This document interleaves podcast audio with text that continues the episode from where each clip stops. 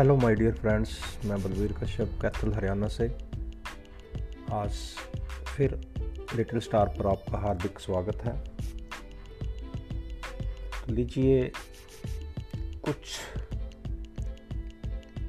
सफल व्यक्तियों के द्वारा कहे गए अमूल्य शब्द,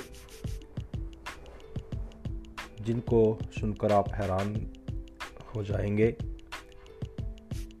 सबसे पहले बिल गेट्स कहते हैं, मैंने ग्रेजुएशन पूरा नहीं किया।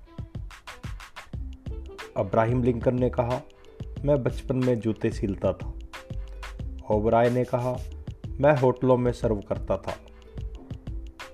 रजनीकांत ने कहा, मैं बस कंडक्टर था। धीरू भाई अंबानी ने कहा, मैंने पेट्रोल पंप पर काम किया। सचिन तेंदुलकर ने कहा, मैं दसवीं क्लास में फेल हो गया। शाहरुख खान कहते हैं, मैं बेंच पर सोया और दोस्त से रोज़ाना बीस रुपये उधार लेकर फ़िल्म सिटी पहुँचता था। लियोनल मैसी ने कहा, अपनी फुटबॉल ट्रेनिंग की फ़ीस भरने के लिए मैं चाय सर्व करने का काम करता था। तो दोस्तों, ये उदाहरण बताते हैं कि ज़िंदगी वह नहीं जो तुमको मिलती है। ज़िंदगी वह है जो तुम बनाते हो।